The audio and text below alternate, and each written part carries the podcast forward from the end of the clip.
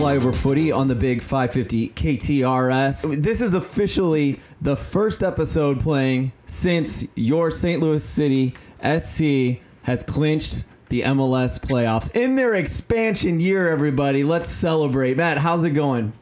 Couldn't be better. Uh, nil nil draw against the second best team in the conference. It was a, a weird night that we're going to recap a little bit before looking ahead to Minnesota, but all of that kind of seems secondary to the fact that we are a playoff team in our first year. The first team in the Western Conference to qualify for the playoffs after so many national pundits wrote us off at the beginning of the year. And it's been a while since we've looked at what those predictions have been, but I thought it was a great opportunity on social media to kind of bring back all of those fourth 14th place 13th place predictions mm-hmm. because when you're when you're the first team in your conference to qualify the, for the playoffs you've done something special in just general but let alone being an expansion team to do that it's unheard of it's no secret that uh, Flyover Footy is kind of a you know chip on the shoulder kind of a title of a, of a podcast, and and I've always felt that way about St. Louis soccer.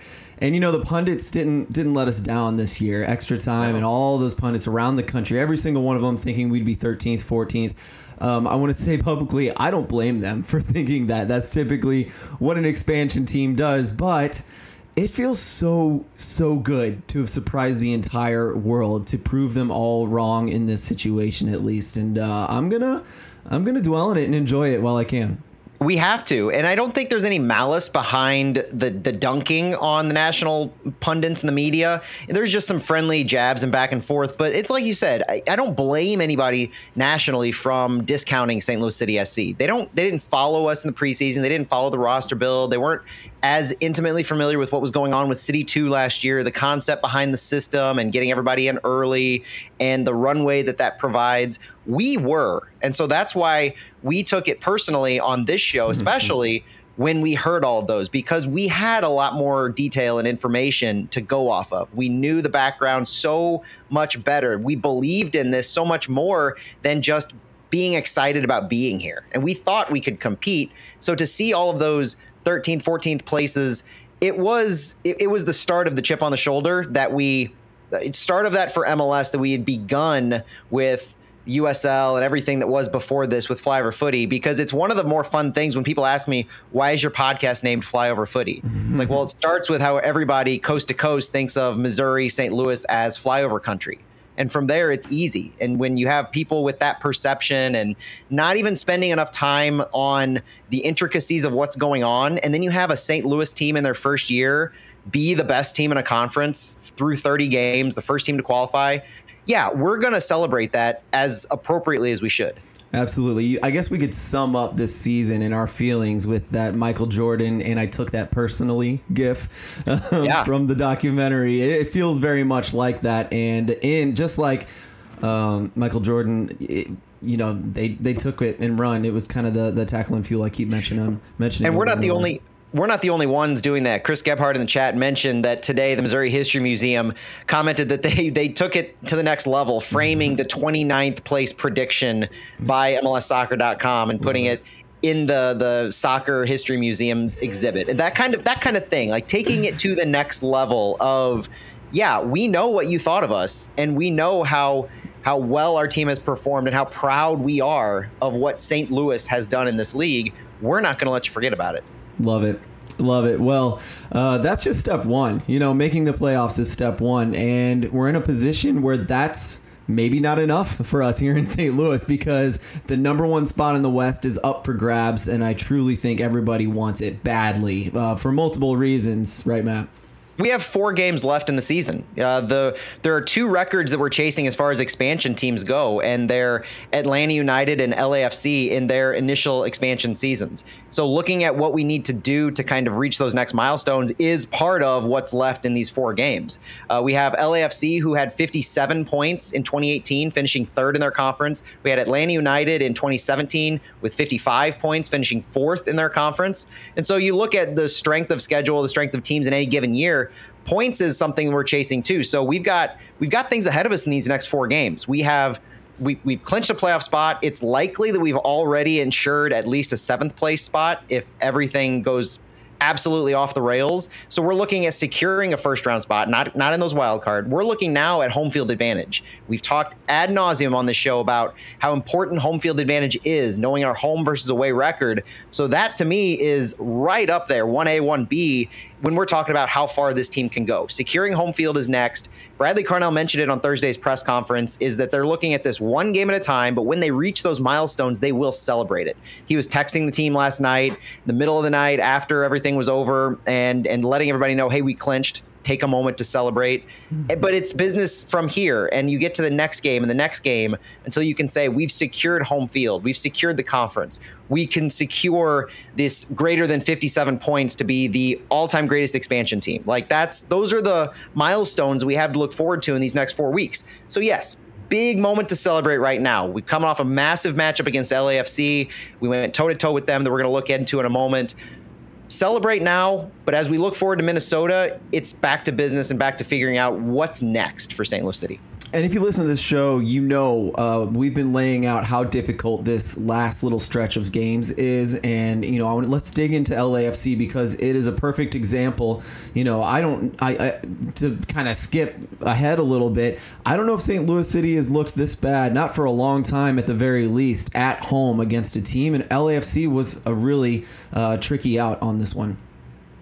Interesting, though, that you would uh, phrase it that way because I think, in the sense of our attack you could argue that we looked bad. There were some really interesting moments, especially in the second half, once we had shots on target and we started to have some opportunities. The the way that they were taken advantage of from individuals making individual efforts as opposed to distributing and, and working as a as a team in the attacking third.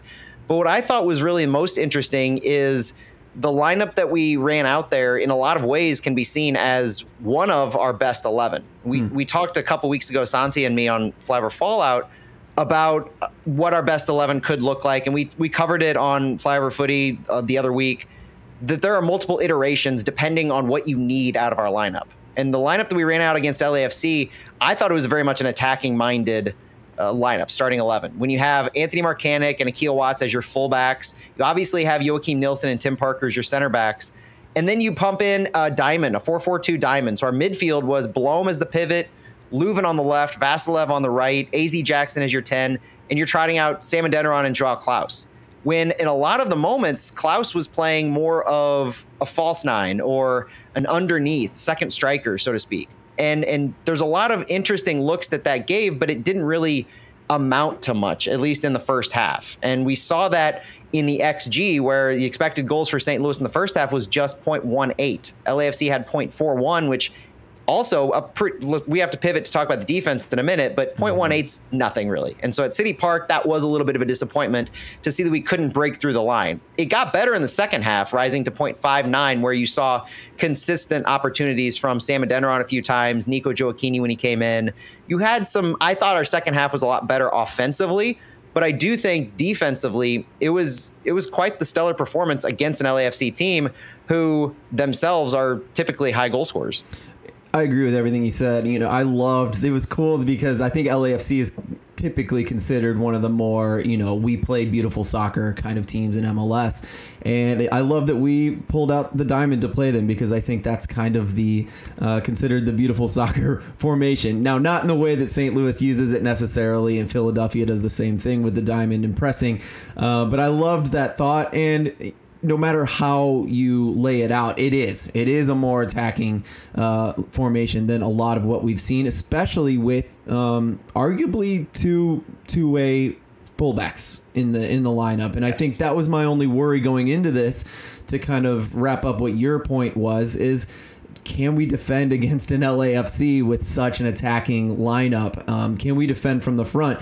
And the defending from the front was a little bit rough. There were we went a long time without more than a couple, maybe one or two um, uh, turnovers in LAFC's half, and that's usually our bread and butter. And so that's when I started getting a little bit worried that we didn't get any chances off of turnovers in, in the opponent's half early in the game. Maybe one or two that I missed, but uh, usually there's several in the first, you know, 20 minutes. So I thought that was strange. LAFC looked like they were playing the game they came there to play and they just have so many weapons and each man was each weapon was kind of getting their chance uh, all over the pitch. They were just doing a really good job, and I worried because St. Louis wasn't controlling the game quite as much as a typical home game. Now, I don't think they were out of their comfort zone, but that just talking about the first half, that's I wasn't feeling comfortable at this point. You can see a little bit more possession than St. Louis was used to, and it kind of progressed as the game went along to where it ended with St. Louis actually having 52% possession.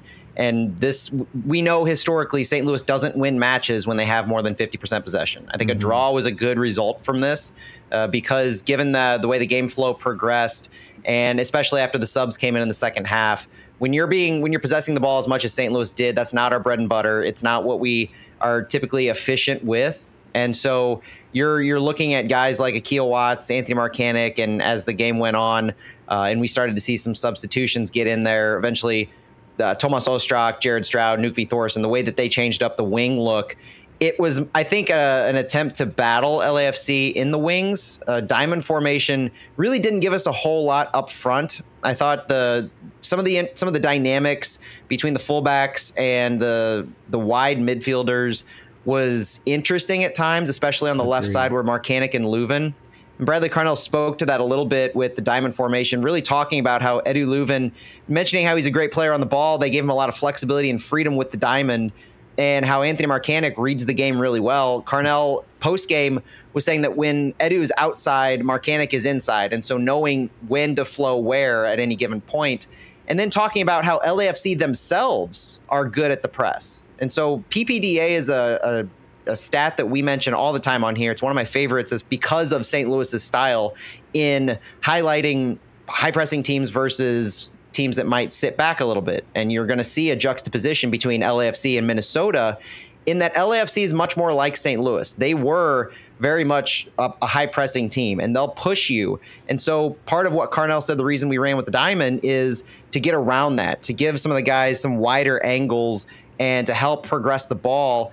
But I thought in progressing the ball that way, that's what led to our possession and our lack of numbers up front. And I never really thought that there were significant moments of bite from Sam Klaus and AZ consistently enough to to threaten. And the the low xG, the low number of shots on target in the first half, kind of highlighted this. I don't honestly have very many highlights in general to talk about in the first half. I thought it was a mm-hmm. dogfight to say the least. I thought there were a lot of uh, battles in the midfield in between the attacking thirds, and when that happens, you're really relying on guys like Ilie Sanchez versus Njabulo Blom in who can control the ball more I was a little, I was impressed by Ilie Sanchez, first of all, like yeah. I always am. I, th- I thought that uh, the work that he does is very apparent. I love watching the game from the end because you can see these plays develop. And when you see the way that Ilie Sanchez was playing so deep to LAFC's back line, he was able to really dictate where the ball goes. And that's why he is their essentially their their quarterback of their team is he he can by himself determine how they're progressing the ball. And that's by design. Conversely, I don't think Njabulo Blom really had as good of a game as he had previously had. There's been some conversations about his overall passing effectiveness, which I didn't think was on display last night. I thought he was very quick to distribute the ball as opposed to carry the ball, even when he had some open spaces, and which would have allowed him to maybe create for others, draw some people into him, and then distribute where the openings lie. He was more quick in in getting the ball up the field as fast as possible, and that led to a lot of uh, opportunities for LAFC to put pressure on us higher up the field. And so those two those two styles back and forth between the defensive midfielders, I think, was one really interesting key to how this game continued to develop. Yeah, I think a lot of the first half, I think, were the two teams feeling each other out because you you mentioned several tactic moves that St. Louis and LAFC typically use in a game, and I think they both changed it up quite a bit, and neither one was doing what the other expected to do because I don't think St. Louis was choosing to press high every single time. I think they were worried about that counter attack and getting too many guys forward at least early in the game. And so I found that, you know, St. Louis was possessing the ball in their own half and they kept waiting to bait LAFC and just passing it around the back and they never baited they never went in for the bait. And so, you know, at that point we saw Bürki launch it long to our two giant um, forwards, which I thought, great, I like this. Oh. Like, go ahead, don't press us. We'll just launch it forward. And um, I think we saw that that wasn't useful in this game, unfortunately. And maybe it was just because LAFC was prepared for it. They were sitting back a little bit more, I think, than typical.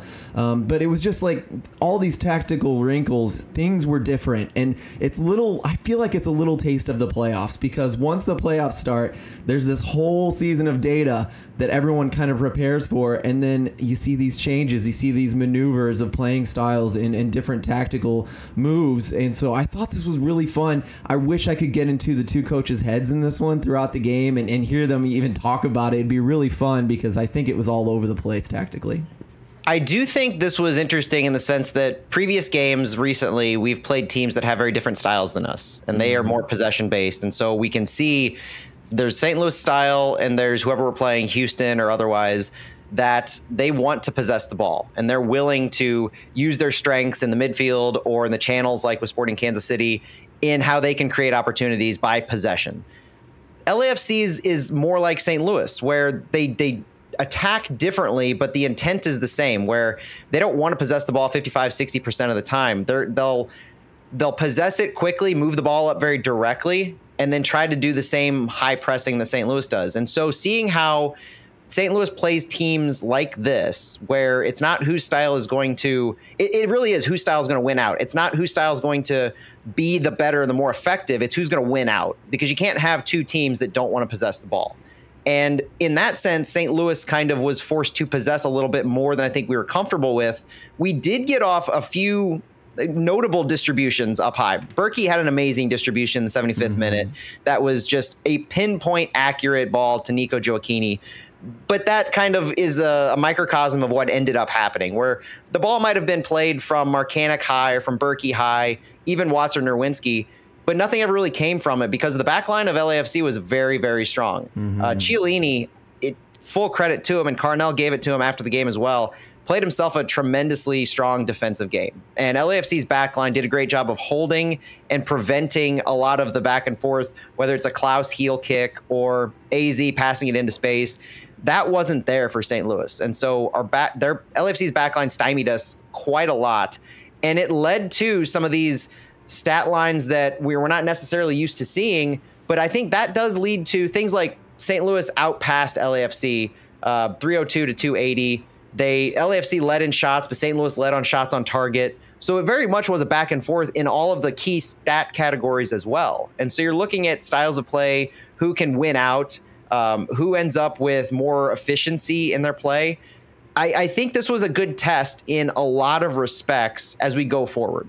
And it hammers home the importance of home field advantage. Yeah. I don't know if this game would have progressed differently if LAFC was the home team. And so knowing that St. Louis was able to go toe to toe with a team that previously beat them three nothing. Lineups aside, I mean they they won three to nothing, and we've been beaten by certain teams on the road that are of really high caliber. Seattle, RSL, like some of these top teams in the West, when we're away, it's always a different story when we're when we are at home. Real Salt Lake is about the only team I think that you could say they beat us at home when we were injury plagued. But a healthy St. Louis team at home, I fully fully believe can go toe to toe with any given team win, draw, win in shootout, whatever it takes. And this kind of proved that point to me. Completely agree. Um, I think that that game planning is a thing that we don't see as much in soccer as we do in some of the other sports that St. Louis has, and it, this game just felt like a game planning game that LAFC came in and enforced those statistics that we don't care to have. And so, Matt, I think you laid that out very nicely. You're listening to Flyover Footy on the Big 550 KTRS. Matt, should we maybe figure out, like, p- nail down some of this game flow? Get kind of on a schedule here and move on, or, or what would you? Yeah, like we've got a few. We've got a couple takeaways I think from this game. Some are really good, and I, I do think that Joakim Nilsson, uh, Chris Gebhart in the chat mentioned it, and that he's the one player I really want to hammer about. Uh, the takeaway from here because he put his body on the line. Mm. We would be doing a disservice to him if we didn't mention him. There were a lot of players who had good games. Roman Bürki had a good game with, I think, uh, three key moments is what Bradley Carnell said, but otherwise a quiet night. Um, I thought that uh, Thomas Ostrak was good at the six when he was asked to do something he doesn't normally do, and he had to come in at the end of the game for Indiana Vassilev. Like full credit to him for keeping, helping to keep the clean sheet. That was a good performance. Um, Indiana Vassilev himself had a strong game, I think, moving from different positions. Akil Watts going from right back to central defensive mid when he needed to. like all. I mean, it was a full team effort. But Joakim Nilsson, the guy had he was hitting the head, he was in the shoulders, he was hitting the legs, he was on the ground. I don't know how many times. He was literally giving his body for this draw. Mm-hmm. And for for him in particular, we we know the story, but over the past few weeks, to see him almost hang on by a thread in a lot of ways where we're hoping he doesn't need his knee drained we're hoping that his groin is okay in certain scenarios we're hoping he uh, he's able to to play a full 90 and then to go with this performance the full game and and have all of these different things occur during the game like this is the st louis spirit that we we love from guys like Tim Parker and Jared Stroud, Indiana Vassilev, who are physical. They're putting their bodies on the line for what needs to happen. Joakim Nilsson had quite possibly, I think, the best game he's had in a city kit. Completely agree. Um, I thought he was the player of the game just because of that. I, I thought he was all over the place and he was great. And uh, you know, I think it was really evident to the two styles of play what is asked of the two teams' center backs and you know, Parker and Nilsson were sprinting um, every probably mm-hmm. 10, 15 minutes. In fact, I worried they were sprinting too much in the beginning of this. Löwen, too. Um, and then things settled down a little bit. But you did not see Murillo and Chiellini you know, sprinting side to side to catch up with a counterattack. And so, massive difference in styles of play. In fact, you know, if Chiellini had to exert too much uh, physicality, it felt like he just grabbed his ankle and went to the ground. Um, don't think he was yeah. touched on the ankle once in the entire game. I was losing my dang mind during that. Um, but you know, just I say that mostly um, to say that you know we ask a lot of our center backs, and we you did. could see Nilsson's gears turning. He's like, you know, I could tell there was once or twice where he was like, I'm not sure I'm going to get to this, or I know if I go all out for this, it's going to hurt. And you just saw him do what he had to do to win the game. And it's that, for me, it was like that Bundesliga level player uh, using his brain and his physicality and everything else. Every tool he has in the toolbox to kind of keep that zero, keep that clean sheet at the end of the day. And so I thought he did well. Um, not to give any less to anyone else. Um, no, so felt good no, about. Yeah. I felt good about the zero zero draw. Matt, one more thing I just wanted to say is like, if I could give the coach the player of the game in this one, I think I would. And I, I think perhaps we could always look at a game and say, yes, he could have done better. He could have done something to get that goal, just that one goal. But I just love there was a definite plan and there was definitely chess moves throughout the match and using the player subs it could have gotten out of control. It could have gotten weird. We've seen some weird formations at the end of a game because Carnell will just throw players on just to try to get that win. And we got a little bit of that vibe. But it was cool to see the attacking rotation, especially. You mentioned Klaus at the nine, and it just started with, um, I think, Gioacchini coming in as, as a 10 for Aziel and mm-hmm. the two big guys up top. And then I think when Sam came out, it, it moved around a little bit. Klaus was kind of playing the 10 or a false 9. And, and yeah. Nico was extending the line, running in behind. And um, I just enjoyed watching that rotation. I love that St. Louis isn't a stringent positional team like the U.S. national team.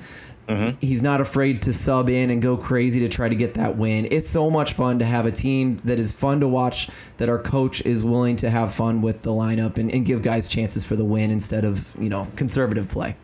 And on that note, I think the last thing I have to say about this game is that our attackers uh, going away because this is a good takeaway conceptually going forward. Bradley Carnell said that they let Nico Gioacchini roam around in the 10. They let Klaus go underneath in the 10, trying that out.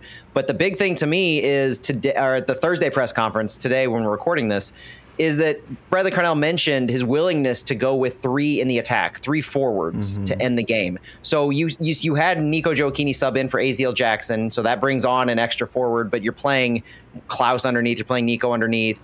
When Nökkvi Thórisson entered the game for Sam Adeniran, you fully had those three attackers because Thórisson was playing up front an awful lot on the left side. You had Thórisson, you had Gioacchini, and you had Klaus. And Carnell said at the press conference that he wanted to do that because that's those were their best players. And he wanted to get their best mm. players out there because they earned it. And he wanted to see them all in the field at the same time. And he felt that they weren't sacrificing anything defensively. The fact that Thórisson came in at 78 we were able to have three attackers and fu- like three full attackers not just pulling back one into the 10 but three full attackers and kept a clean sheet the rest of the way that says just as much to the rest of the game or to any one of these moments or these importances that we're able to roll out different different variations of our formations and lineups, having different personnel, five at the back, three at the back, three at the front, wing backs, whatever it is. When you can run those out and try to see what's effective offensively while still keeping your shape and keeping your principles defensively, that that is a that's a foundation to build off of. To know that you are confident enough to put those players on the field uh, together at once, not not concede. That that is as much of any uh, knowledge going forward on what you're capable of and what options you have that can work that you need anywhere else. And so that's that's a takeaway for me going forward is that three at the front is now a viable option because of how strong we were showing us defensively to end that game. Yep. And you know those chances weren't being taken quite as much before Nilsson, so it's just a little no. mental note there that I just kind of realized. Uh, let's move on. You're listening to Flyover Footy on the Big 550 KTRS. Thank you so much for joining us. And now we're going to do a little bit of previewing the Minnesota United game that's coming up. Only a couple days after this Wednesday night brawl against LAFC. So Matt, why don't you get us started with some fun facts about this matchup? Three days rest. St. Louis, we all know, clinched a playoff berth. First team in the Western Conference to do so, sitting first place in the West with 50 points through 30 games. Just the third expansion team in the modern MLS era to get to 50 points in their expansion year. 15, 10, and 4 record with 56 goals scored, 38 goals against, and a plus 18 goal differential. Going into Minnesota, important to remember we are 5, 7, and 3 for our away record our form in the last few games, we drew LAFC midweek, we drew Houston last weekend, and we drew the LA Galaxy. We are oddly enough, we've had three draws in our last three games, whereas in the 27 games before, we only had two draws. Kind of an interesting uh, juxtaposition to what our what our recent capabilities are and plans are compared to what we had been doing beforehand. Roman Bürki picked up his eighth clean sheet against LAFC, so we have eight clean sheets. We haven't won a game since midweek against FC Dallas. So run of form or draws. Um, Dallas and then Austin are our two wins since the Leagues Cup break. Uh, we haven't won away since July 8th at Toronto. So that is something to keep in mind where draws have been the name of the game lately. Winning away has still somewhat eluded us. That's that's important for City. On the flip side, Minnesota United not doing too well on their end. They've dropped to 10th place in the West. They are currently outside looking in on the playoffs with 37 points through 29 games, a 9 10 and 10 record with 37 goals scored, 38 goals against, a minus 1 goal differential. They're 3 3 and 8 at home.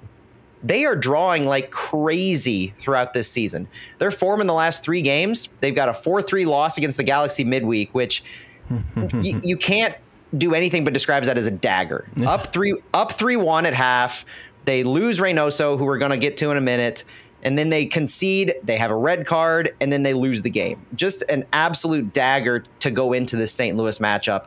Before that, though, they lost to Sporting Kansas City last weekend, and then before that, they drew the New England Revolution the week before one one. Just like us, they have eight clean sheets on the year, only two since the Leagues Cup break. Their last win was August 30th at home against Colorado, 3 0. They have had some interesting acquisitions, and I'll, I'll say, or arrivals, let's say arrivals, mm-hmm. because one's an acquisition, one's a return since the last time they played St. Louis. So, since the last time they played St. Louis, which was our sixth match of the entire year, and they ended our 5 and 0 start to the season, um, they've been 3 3 and 3 in MLS play since Teemu Pukki arrived in July through the transfer window. So they they acquired Pukki from Norwich, and he was supposed to be their number nine, their their goal scorer. They they haven't had a, a stellar record since his arrival. Emmanuel Reynoso is the other player. So their designated player who had a, a, a sordid offseason and didn't arrive. He I don't know if he held out, if he wasn't allowed in the country, if he had legal troubles, whatever the issue ended up being. He wasn't with the team until June. When he rejoined the team in June, they've been just 4 4 and 6 in MLS play since. This past week, uh, along with the player availabilities that they have issues with season long injuries, Reynoso himself is, I would say, questionable. They haven't given an official designation at the time of this recording, but they're missing Ryen Jiba, Robin Lod, and Kervin Arriaga for season ending injuries, all with knees.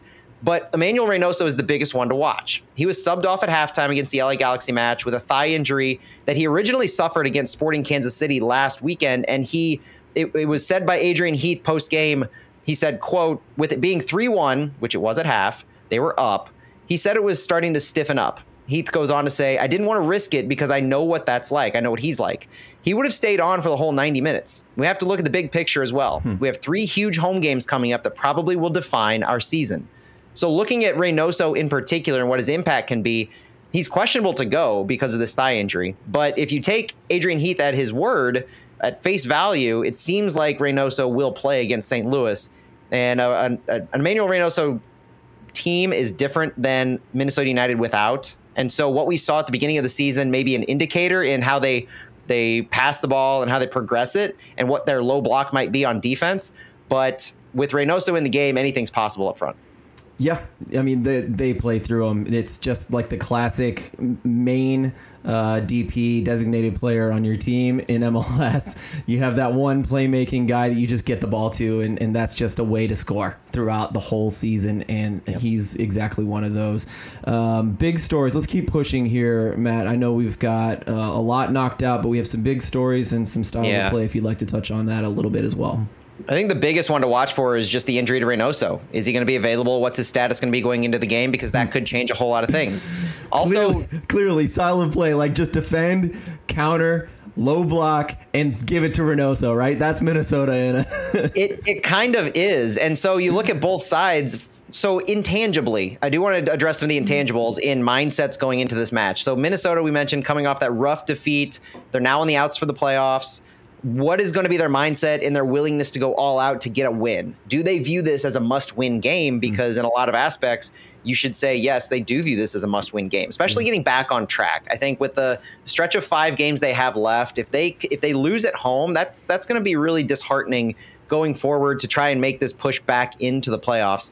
But does St. Louis have a bit of uh, retribution on the mind? So Minnesota mentioned ended their historic 5 0 start at City Park with a 1 0 win it came on a penalty kick, so it's not like they had any sort of uh, massive game flow effectiveness against us or the fact that they were they were always hammering us. You know, no, it was a pretty even matchup until a Kyle Hebert penalty call, and it was it was a, not a smart play. But no goals in the run of play allowed against Minnesota in that game. Will St. Louis be able to find a different approach? Will St. Louis rotate? That's a big story for me. Is this is our third game in eight days? We're going to have a week off before Sporting Kansas City. So what lineup are we going to run out? Mm. Thinking some names out here: Jake Nerwinski, Akil Watts. You look at who's played recently. Both of them have seen significant time over the past couple of games. Josh Yaro might be an option for Joakim Nilsson, who mentioned how physical his game against LAFC was. Could we see a Yaro appearance? Tomas Ostrak came in late. We could see Celio Pompeu. Is this a time that Nökkvi Thórisson can start? Maybe Kyle Hebert makes a return. Would we rest Klauss? Like these are questions, given the context of the past two games, that you really have to think about. And I often go back to that San Jose Earthquakes game where you had a, a, a game in a period of three days, you rotated four players, and all of a sudden those four players took their opportunities and ran with it. Sam, Akil, AZ, and Josh Yaro. And that became a core of our team for a period of time. So, do we try something different here where Bradley Carnell goes with this approach of whoever's in the best form, who's ever fit, and who's ever kind of next man up philosophy? Who's ready to go? Who's in the best form to to compete? Because we know that he's kind of formation second, player readiness, player form first, and he'll make whatever formation fits the model for who we're playing against. But that also goes to kind of the big story here of who we're playing against. Um, LAFC and Minnesota are vastly different teams, and so uh, another component of this is going off of three days rest, three day, three days between games, where your opponents are incredibly different. Bradley Carnell said in the Thursday press conference, "We look at references of what we did before, what the Galaxy did last night. We have a lot of video, interesting tidbits we put together based on data, who's fit and healthy for us." We know there's two tails for this Minnesota team. They're difficult to break down when they're on the road, it's different for them at home versus away from home. And that's kind of an interesting thought. So looking at, I mean, you, we could talk for days about their formations. They usually run 4 2 3 1. We could talk about how they move the ball up and how their midfielders drive everything from Wil Trapp to um, Dotson. Their, their midfielders really run things up to Reynoso when he's in the game. They have a similar uh, possession uh, style of St. Louis, where basically the the back half, the middle between the channels, of the defensive half is where they possess. Otherwise, they kind of go out quickly. The passing over the last few games very interesting to me because you do see a little more propensity for attacking when they're at home. We saw the low block in person. We saw what that's like and how difficult that was for St. Louis to break down when Minnesota was on the road. But what do they look like when when they're at home and they have these opportunities to be more attacking? And that's I think what Carnell was alluding to is looking at the passing networks of the last three games. You're seeing higher average positions for guys like Wil Trapp and Hassani Dotson and Jan Gregus. Like these guys are are in significantly different positions when they're at home and whether you you say it's a home crowd dynamic or if it's just something uh, subconsciously that Adrian Heath does with his team or what the players do they seem to be taking a little more chances they have more shots more shots on target at home versus away so it's an interesting dynamic I think that Carnell pointed out that we may defensively we may see a low block but we also may see more opportunities for a counterattack if Minnesota is a little more open with the the kind of offense that they're throwing at City. Hmm. That's a that, that would be the really big opportunity that City has going into this is inviting Minnesota in a little bit more, continuing to be willing to let them possess the ball more than more than uh, they did in the first game, and then just hitting them on the counter, being being very clinical on the wings and the channels. Minnesota loves to clog up the midfield. Their their passing networks show that they they live in the midfield beat with six players in the attacking end when they're at home. And they usually have their two fullbacks out wide, significantly wider, and around midfield, uh, defensive midfield areas. So there's an opportunity there to really break free if we can have two or three of our attackers string some things together. Yep, and uh, I talking about the schedule. Uh, I think that's going to be a massive. I'm going to come back to that, way back to that. I just want to kind of say that you know after this game there is a week of rest before Kansas City, but it's only uh, like four or five days. I think four days before Vancouver, and then a long yeah. break for the international break. break. Um, so it's weird. Uh, yeah, and so I guess I'm I'm kind of curious to see what happens in this one because I think we might see a repeat of whoever's needing rest uh, to be a repeat um, when we get to the Vancouver game. And, you know, I, I want to say that Löwen looked pretty tired last night. I don't know if you felt that way, but Löwen didn't quite look like himself in this last one. I think he either had a weird game or he's getting tired. And so, you know, yeah. we saw him rest a game recently. It was a big shocker, but uh, honestly, I wouldn't be shocked if, if he misses the first 60 minutes of this next game. That said, um, you know, we just heard, um, if you listen to that uh, Tim Ream podcast, I finally mm-hmm. started listening to it regularly. Um, Weston McKennie said he would rather play every three days than, you know, have once a week um, just for keeping informed. Now, he's a younger guy. So I'm just curious. I don't know what each player is going to feel like. Probably all of them want to play every single game, but I'm curious who's going to get a rest in this one. And then looking at the way that Vancouver plays, I thought Sam was good in his style of play, and then when we were forced to lump it forward, I was kind of braggy about having two really huge guys up top, but that's strangely not Sam's forte, or at least it wasn't in this game against LAFC. And so with a low block, um, I'm actually leaning toward if we just go of style with style of play, I think this might be a, a Nico and Klauss game. And so um, I'm not sure how anyone else will feel about that, but Sam seems to be just loving the counter pushing out to the wings and getting some people on uh, the defense on their on their back foot. It's what he thrives at, and then he's able to get some set piece headers in. And so I'm curious to see what will happen with St. Louis as far as their uh, lineup and resting, and who's going to be good against this low block more than likely that we're going to see against Minnesota. Yeah, and and that's a good point about Sam, and I think not just the the stylistic matchup, but it, it was telling Nico Gioacchini didn't start against LAFC, and his growth as a striker who can hold the line. We don't typically think of him in that regard. We think of him as more creative and a playmaker, a second striker, but with Klauss out, I think we we were able to see a growth in his game, and so mm-hmm. I I personally would be comfortable with him right alongside Klauss or even starting in a four-two-three-one by himself yeah. to start the game. And knowing that knowing that Klauss went uh, the full 90 again, knowing that Sam went 78 against LAFC, and Klauss is coming off two games going 90. So that's the first thing. Mm-hmm. I, I can't I can't see Klauss starting this game. Like I, I just don't like I would be surprised, not shocked. I would just be surprised if having started two games, first two games back, playing the full 90, and then three days later, another 90. That seems like a lot. When you have a guy like Nico Gioacchini, who is this is a perfect opportunity for him. Heck, you could even go with Gioacchini and Thórisson if you wanted up top as a perfectly fine and an interesting uh, two striker combination that I, I would be I'd very be very intrigued to see how Thórisson's direct to goal nature can play off this, while Nico Gioacchini could be a line holding striker. And and knowing that knowing that Minnesota stretches themselves or they, they they're very a tight team when they're at home and so they stretch the field a little bit more but they're very compact in their passing. Yeah. I i am i'm intrigued in how our midfield is going to attack this because one thing we haven't really talked about too is Njabulo Blom. I mentioned how i was a little disappointed in some of his distribution in the game against lafc post game bradley carnell had some kind of interesting comments about Njabulo Blom in the sense that he's got a foot thing going on. We didn't we didn't get any clarification today about what the foot thing is, but it was also very, um, I'll just say, troublesome hmm. to hear that he apparently took some medication that was messing with his stomach, and and he wasn't able to get right at halftime, and that's why he was subbed out at 58 minutes. And so I, I don't want to I don't want to make any kind of uh, wild guesses. I'm just saying it's it's something to follow, and it's kind of worrisome that that uh, happened and so, from a foot perspective, from a medication perspective, we just hope that he gets right and he's healthy, he's fit, and he's able to go because a, a healthy and fit and in form Blom is a game changer, mm-hmm. especially defensively. And that, that could be a big thing to watch for. Um, Indiana Vassilev, another individual player, I wonder if he's able to go uh, at least to start. I would be surprised, given the fact that he was so gassed at the end of the LAFC game. If he's a starter in this next game, I think it's a perfect opportunity for guy like uh, Jared Stroud to get back in the starting lineup. He only entered in the 78th minute. So we've got a lot of interesting people, personnel that St. Louis can roll out.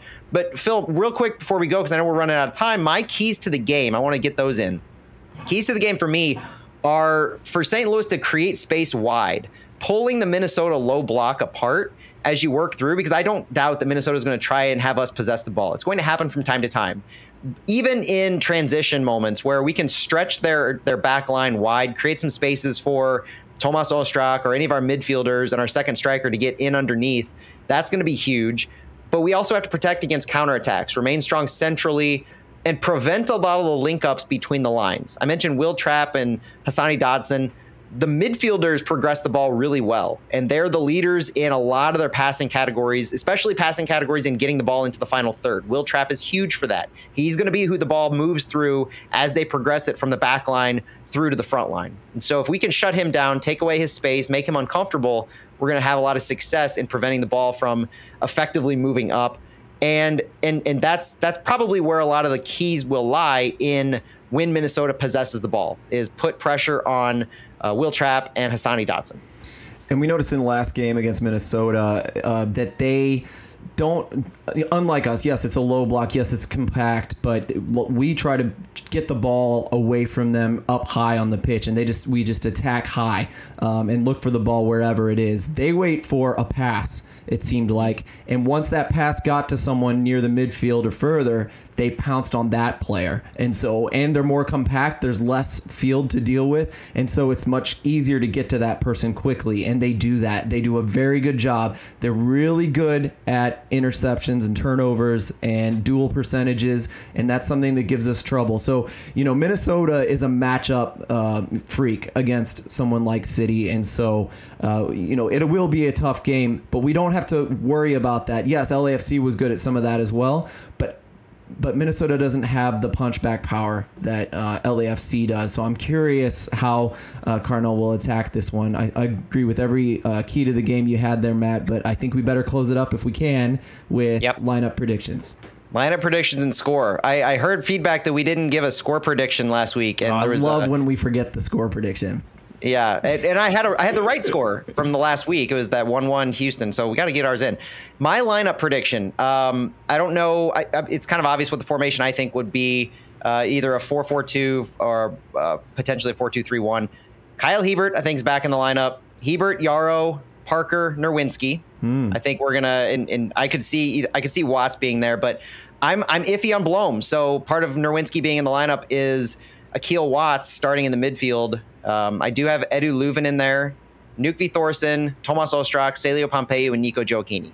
I have a heavily rotated lineup, and I'm maybe just preparing myself mentally for that possibility, but as, as opposed to willing it into existence a few things I really loved about your lineup. I don't think that'll be this quite this ro- uh, rotated, but I mm-hmm. love having Hebert in there. But I want Watts at right back if we're gonna have Hebert in there, and I agree with you. That's I do think Hebert's gonna play um, to rotate out a little bit there. My scary part is who's gonna play the two sixes, who's gonna be in that double pivot, and someone's gonna have tired legs in this one, in my opinion.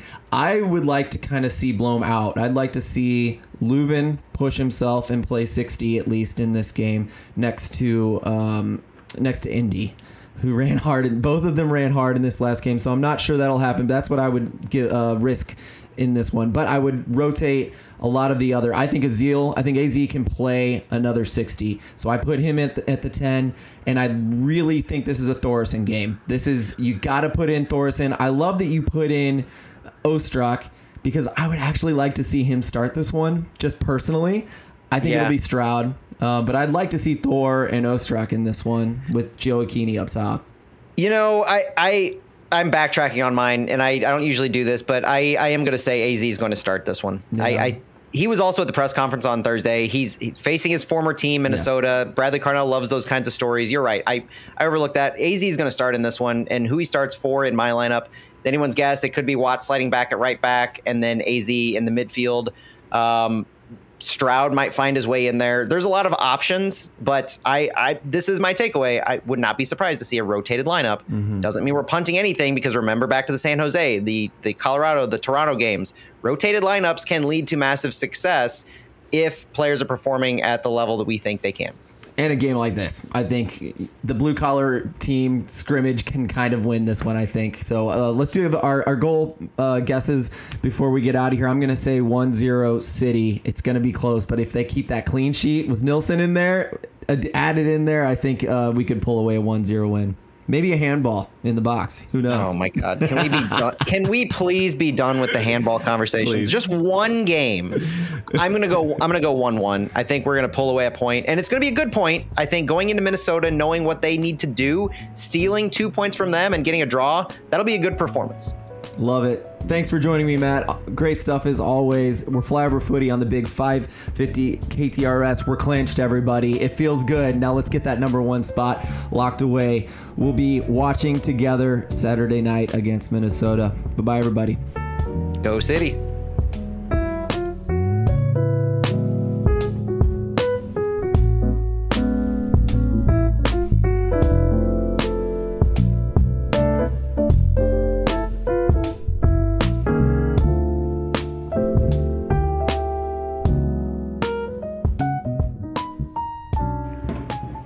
Welcome back to the wind down.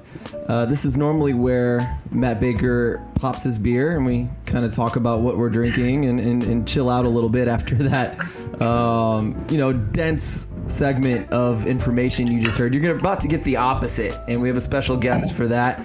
Uh, my guest is Julian Trejo. I hope I said that right. Is that correct? Yeah, that's good. That's good. Good enough. That's the Americanized version. uh, but he's in, uh, in, in, he is the inaugural fellow for the River City Journalism Fund. All of his work is covering St. Louis City SC, which is what he's going to talk about with us as well, and that's funded by the foundation. So that's so cool. Uh, Julian, how's that? How's it going, man? I'm doing really good, doing really great. Uh, yesterday, you know, for the LAFC game was the very first midweek matchup that I've been to. And um, it was kind of crazy being at school all day and then in the evening going to that game. Mm. Um, it was just like, what am I doing here right now? I was actually doing homework before kickoff for like two hours. I was doing homework. So that was that was kind of like because uh, usually when I get there, I lay there a little bit early. I'm just like you know on my phone scrolling, but this time I'm like I actually had to do homework, so it was kind of like, oh man, that's not fun. And I had a, a, similar feeling. You know, I got back from work and then I did the dad thing. I can't remember. I went to a, a choir practice, and so and then immediately I got home and left for the game. So it was just like yeah, those those Wednesday night games are real strange. Um, but let's talk about that. I mean, you're going to Wash U, I believe, is last time mm-hmm. we talked. Is yeah. is where you're going. You have this fellowship thing going on. you're writing for the fellowship, and your work's being published on RFT and maybe other th- other places. Tell me all about this stuff. I guess let's start with the fellowship for sure. Yeah, so this it's a really long story. So basically, I took in my college writing class fall semester, my freshman year. Uh, my professor was Chris King, who I mean, I'm not sure if you guys are familiar, but he used to be the editor at the St. Louis American. Mm-hmm. And um, you know, we had like these assignments where we had to go interview a professor, a professor that we did not know at all. So like part of the assignment was reaching out to like a random professor and holding a 45 minute interview with them about their research.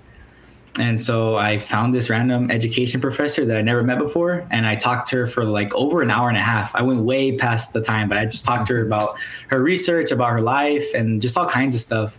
And um, I sent the audio recording to my professor, and he's like, Julian, you know, I listened to this and like, you know, it's really good. Like, you're obviously really good at talking to people and like asking questions and just like, you know, letting the conversation flow and obviously you know you're you're a pretty good writer and stuff. So you know have you ever thought about being a journalist before? Hmm.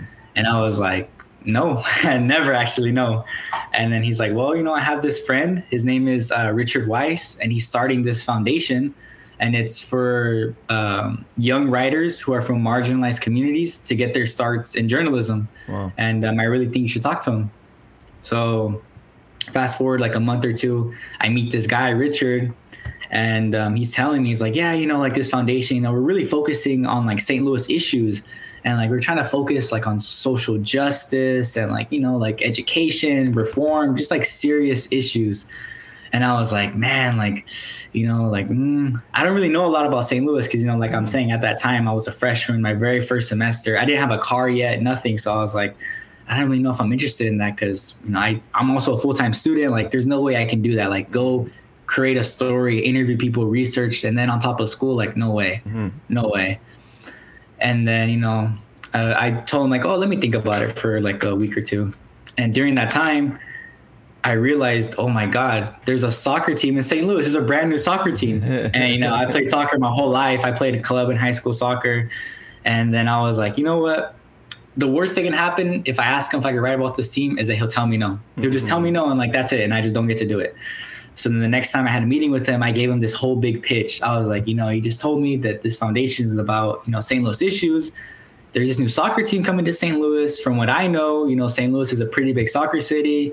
There's a lot of hype for this team. Like there's this, blah, blah, blah, blah. Just like, you know, giving it to him. Then he's like, okay, you know, I'll think about it.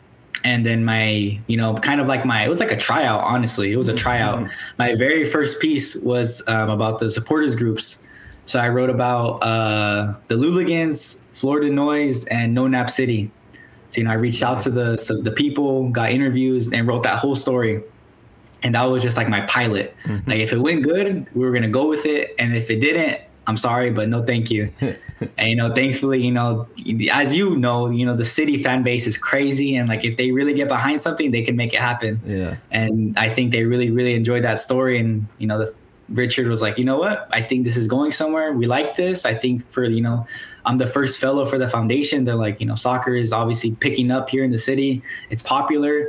This is a brand new foundation. We like to like, you know, try and get in on that. And they gave me the opportunity and it's been wild so far. Yeah, it's so cool that that happened all at the same time, and um, it's pretty cool that you came in and you were ready. Because was it intended to be for soccer? It wasn't. It was more for no. yeah. That's what I thought. So it's super cool that all of this happened at the same time, and I, I from what I've seen from you, like the reason I, have been wanting to call you up and, and bring you on the show for months and uh, it's just because like we see you in the press room you're asking good questions you clearly are intelligent I enjoy your articles, and I was like, man, we got to see if he's willing to come on the show. Um, and you you were up Thank for you. it, so thanks, man. Um, but clearly, uh, St. Louis has a good thing on their hands. It's you. Um, WashU has a good thing on their hands. I'm glad it worked out. Um, so that's really mm-hmm. cool. Um, so how old are you actually? I'm curious. So I just turned 19 in the summer. Dang. I thought you might yeah. hit 20 something. Like you can't even drink. Everybody keeps saying that. Everybody keeps saying that. I, I really, really, really hate, you know, having to be reminded that I'm almost not a teenager. I'm almost 20. like I don't want to think about that. I want to just stay 19 for right now. No, at this stage of life, that's a, that's a definitely a good thing though. Um, yeah. so you're going to WashU. What are you going to WashU for? Uh, yeah, right now I'm studying uh, psychology and education. Cool. Those are my majors. So like, yeah, nothing to do with journalism, Right. communication, writing, English, nothing like that. I'm just, I'm just pursuing two interests basically. Mhm. You know, the foundation is just like, honestly, it just came at an amazing time. It's like one of those things where I needed a job, I needed money, and I really like soccer, and it Mhm. just came together for me. So yeah, it's been a blessing so far. But my interests are definitely still like you know education, um, supporting you know students who are at risk, students who are from marginalized communities, making sure you know they can like understand that despite their limitations or their circumstances, they could still you know achieve good things, and you know like academics is the way forward for students like that. So those are the type of things that I'm interested in, I'm still pursuing them in school. Yeah, and so that community is Arkansas, and Yeah.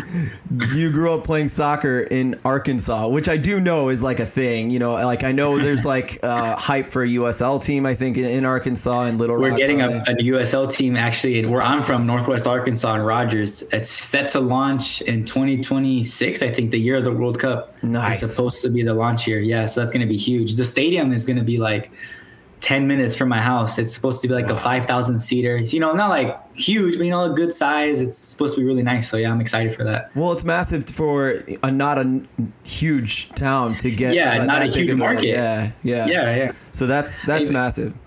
As much as I don't like to admit that, you know, I, I really hate the whole narrative like, oh my God, Arkansas is rural. It's like, you know, a bunch of country. Yeah. I can understand that, you know, my part of Arkansas, I think it's pretty suburban. Uh-huh. In the grand scheme of things, it's still like a pretty small, you know, sm- soccer market and stuff like that. But I'm, I'm just happy that's coming soon to our city. Me too. And, and uh, you know, I come from obviously I rooted for St. Louis FC back in the day, but I covered the USL. Like I was part of a, a podcast called the USL Show, and so you know, rooting for lower division soccer has always been in my blood, and and to some extent. Rooting for an MLS team kind of hurts me a little bit deep down in my heart. So, uh, but no, that's really cool. I'm really happy for your community that, that that's happening. But um, you know, you said you played college. You know, wait, sorry, you said club soccer, high school soccer. Yeah. Tell me about your your soccer experience in Arkansas. Yeah, so I first started playing soccer when I was seven years old. Uh, I started playing soccer, and my grandfather got me into it. And um, I first started. I feel like this is the traditional story of every goalkeeper. I started as striker. They're like, "Mm, he's not that good. Let's put him in midfield. Ooh, he's not that good. Put him in defense. You know, anybody can play defense. Dang, he's really slow. He's kind of out of shape. Let's just put him in goal. And then I just stayed there ever since. Hilarious. Um, so yeah, I started like you know training to be actually a goalkeeper. It took him two years to figure out that I was not any good on the field. hmm So by the time I was nine years old, yeah, I started playing goalkeeper. Um, I- at that point, it was just recreational, just my local church leagues and stuff like that. And then, you know, I got started in club soccer when I was 12. Yeah, U12, something like that. And that was, man, club soccer, like, especially, you know, going to the games and stuff, it's just like, it makes me miss it so much. It makes me miss just being on a team and just the emotion just like the trash talk and just Yeah. uh, the preparations. It's I miss it so much. But yeah, um, I the, we played on a travel team. Um, it was a lot of fun. I, I got to travel, you know, thankfully across the South because of soccer. If it wasn't for soccer, like I probably would have never left Arkansas Mhm. ever. Um, yeah, so that was really good. And then I got obviously started playing high school soccer. That was just like a whole different dynamic because you know club soccer is just like your parents and you know your family they go watch the game. It's not it's not getting like too wild. The games are definitely more competitive. They're more fun. Mhm. But in high school, you know, you're playing for your school. You got your friends in the stands, like in a little stadium. It's just a different vibe. Um, you might be trying yeah. to impress someone in the stand. Yeah, yeah, yeah, yeah. yeah. So there's pros and cons to both, but yeah, I definitely from covering the team, it's made me miss playing so much and just being on a team. Not even necessarily playing because I still play like intramural and stuff, Mhm. but you know, being on a team and like playing games that like actually matter, that mean something, that have some like competitive edge to them. Like I like to think I'm pretty competitive at in nature. And I just miss that aspect of just like uh, just being able to say like, oh, I, we beat them. Like, oh, these guys are always talking trash to us, and we just get to beat them again and again. But yeah, Well, I've been thinking about embarrassing myself with uh, with uh, recreational soccer leagues again, so I can uh, drag you with me if you're up for a good laugh. I've seen there's like uh it's like on Facebook I think it's like a pickup soccer St. Louis pickup or something like that. I've seen it on Twitter too. I think. It's the best place to Um, go if you just want to go to a game the next day. It Just if, especially if you're like I'm a goalkeeper, you'll get a million messages. You're good. Oh, I don't play goalkeeper no more. Now Yeah. I'm, I'm, I just play on the field. I um I broke. I don't know if you can see, but I have like a scar. You probably can't see. I broke and dislocated my wrist. Uh, my junior year of high school. Yeah, Mm. from playing. So ever since then, you know, it just hasn't really been the same. I have two plates, 18 screws. Whoa. It's just uh, it's not Real the same. bad. So it's like as soon as like you know I was uh, able to retire, you know, my club career was over, high school was over. I was like, "All right, I'm done. Yeah. I'll just play on the field, have some fun. Fair So, enough. yeah. Well, I, I'm just curious in northwestern Arkansas. I don't want to like, uh, uh, I don't want to. Um, what am I looking for? I don't want to assume. Goodness, I don't want to assume uh, that it's that way. But in St. Louis, it's pretty common to play soccer. Is it common to play soccer as a as a youth in that area? Is like Oh, baseball, God. football be- bigger? I don't know what it's like. Yeah, so like I said, like I like to preach that my my area of Arkansas. So I'm from Northwest Arkansas, Yeah. which if anyone's familiar of the University of Arkansas, Fayetteville, Mm-hmm. that's where you know that's around the area I'm from. Okay. Um, so my city specifically is called Springdale, and we have like a huge, huge Hispanic population. Oh, okay. So like my high school, actually, my high school was like ninety percent Hispanic. Hmm. So if you think of Arkansas, you don't think of that, but that was my that was my upbringing in Arkansas. That's the part I was from, and so, So you know, soccer was very natural. love was- soccer. Oh yeah, oh yeah, yeah. Soccer is huge. Soccer is big, big, big in, in my area of Arkansas. Cool. Which is why you know there's going to be that USL team coming because there is actually like a support and like um, people for it, basically, an audience. Right on. So yeah. Well, let's um, let's shift over to why everyone's here um, is to talk about St. Louis City. Let's talk about City. And you, since you're a goalkeeper, and you uh, were telling me before that you know your first or one of your the first time you got to talk to Bürki was like super memorable. I think was it your second article or something. It was pretty early on, wasn't it? Yeah, at this point, um, it was actually right before um, I left. I left for the summer, so I think I interviewed him in early April. Yeah. Yeah, I interviewed him in early April, and then obviously, you know, towards the end of the semester, you got finals, final papers, and stuff like that. So I told the RFT like I'll interview him at the beginning of the month, and then I'll probably end up publishing it, you know, like towards the end because of all the schoolwork. I just wanted to get it out of the way. Mm. And so this was actually, you know, I was already a couple months into it, but yeah, I I set it up with uh, John, John Gasparoni, the media guy. Shout out John. That's I love. John. He's helped me so in so many ways. Um, and yeah, I remember I caught Bürki at the end of practice, again, the training. Um, he had to go get showered, do everything, blah blah blah. I was waiting in the lobby for like 15 minutes, which I did not mind at all. I was like, still, if anything, it was a good thing because it like let me calm down. You know, like okay, relax, dude. Like I know you're talking to Bürki, but chill out. You know, don't be so nervous. You don't want him to think you're like fanboying or something. Yeah. And then I think they, it was like the, I- I'm assuming it's the film room because it was just like a huge screen and like a bunch of seating and stuff. So I'm pretty sure that's probably where they watch film. Mm. So yeah, so John set us up in there and it was just, he was just sitting right next to me, you know, all comfortable, all casual, just talking to me. And it was really weird because, you know, like I was telling you, I played goalkeeper and like I actually, my coach from club and stuff really preached like the modern goalkeeper play style. Nice. So like even though I was goalkeeper, I was also the only goalkeeper on our team. And so like always throughout training, I would always train with the field players and I'll only step in goal when we're doing shooting drills. Mm. But if we are doing possession, passing drills, dribbling, I was doing all that too. Nice. And so I learned how to play with my feet. And then obviously we love to play with the high line and like counter pressing stuff like that. So it was like really important that I played off my line. Mm. And so obviously Bürki was a guy that, you know, I I admired and I was like, dude, this is this is the guy I need to look at if I want to be good. Like this is the guy I need to watch.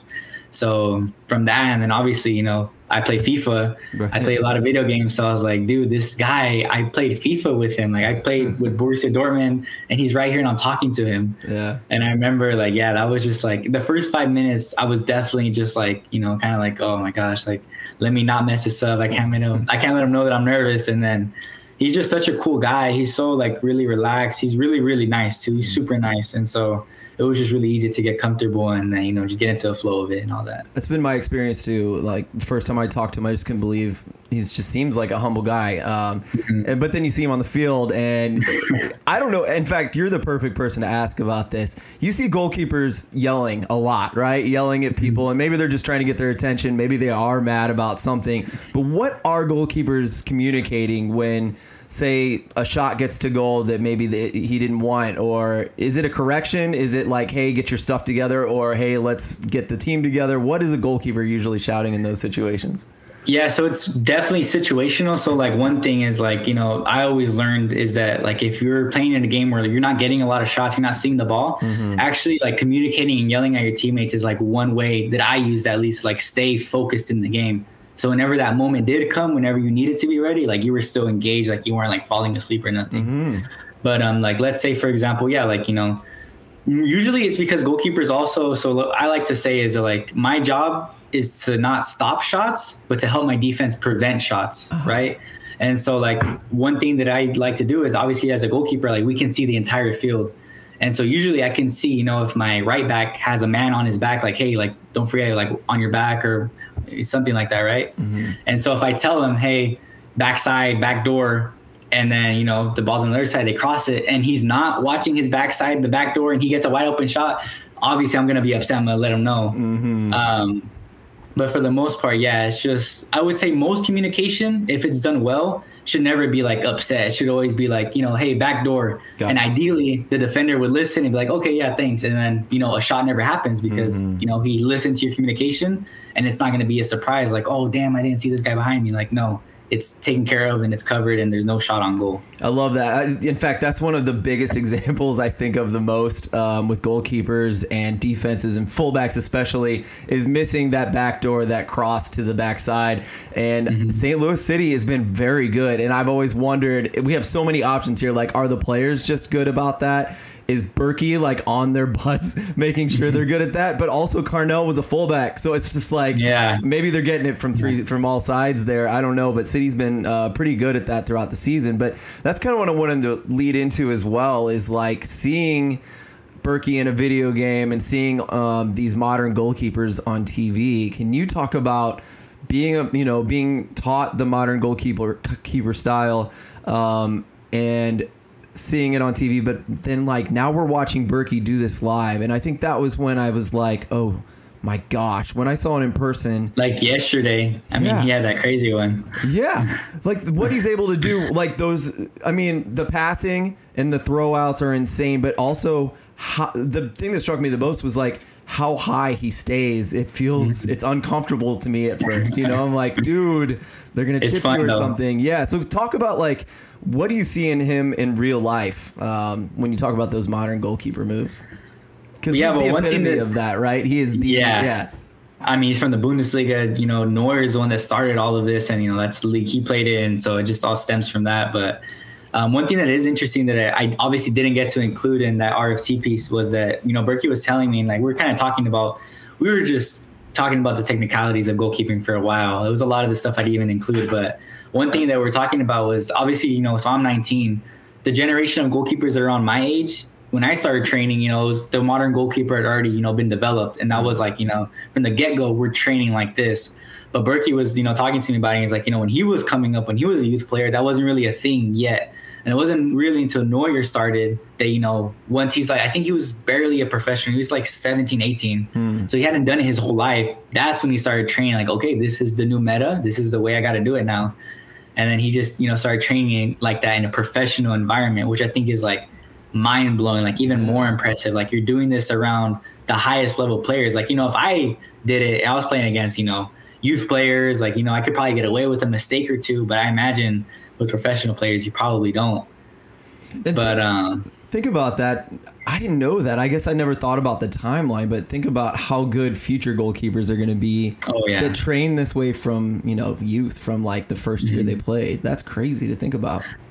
But yeah, it's just like, you know, it's it's obviously I can understand from the outside, you know, if you're like in the stands and you're just watching this guy, like look how far he is from his goal. Like what is he doing? But I mean, when you're in that perspective, like I don't know other way to explain it other than like last night Bürki was talking about it in his press conference, but it's just like it's partly instinct and it's also partly that like you've just done it so many times in training and I don't know about him. Like obviously, you know, he probably doesn't. But like I, I made so many mistakes in training, and so like that's where I learned. Okay, maybe I'm standing too much, you know, too much forward. Maybe I'm too far back. That's why I didn't get to this ball. Hmm. Okay, maybe when the ball is coming this way, I should probably get a little bit closer. Maybe I should be farther. Like I'm learning those things in training, and so in the game, you know, it's a game environment. Even though obviously it's different, you can never, never create a training environment that it's exactly like a game. Hmm. But it's almost, it's so similar that it's just like you've been there so many times that it's just like it's not a big deal and it just comes naturally at some point. So that's kind of like what Bürki was talking about. It's just like, yeah, it's not so risky from our perspective hmm. because it's instinct and then we just like train it so much that it's just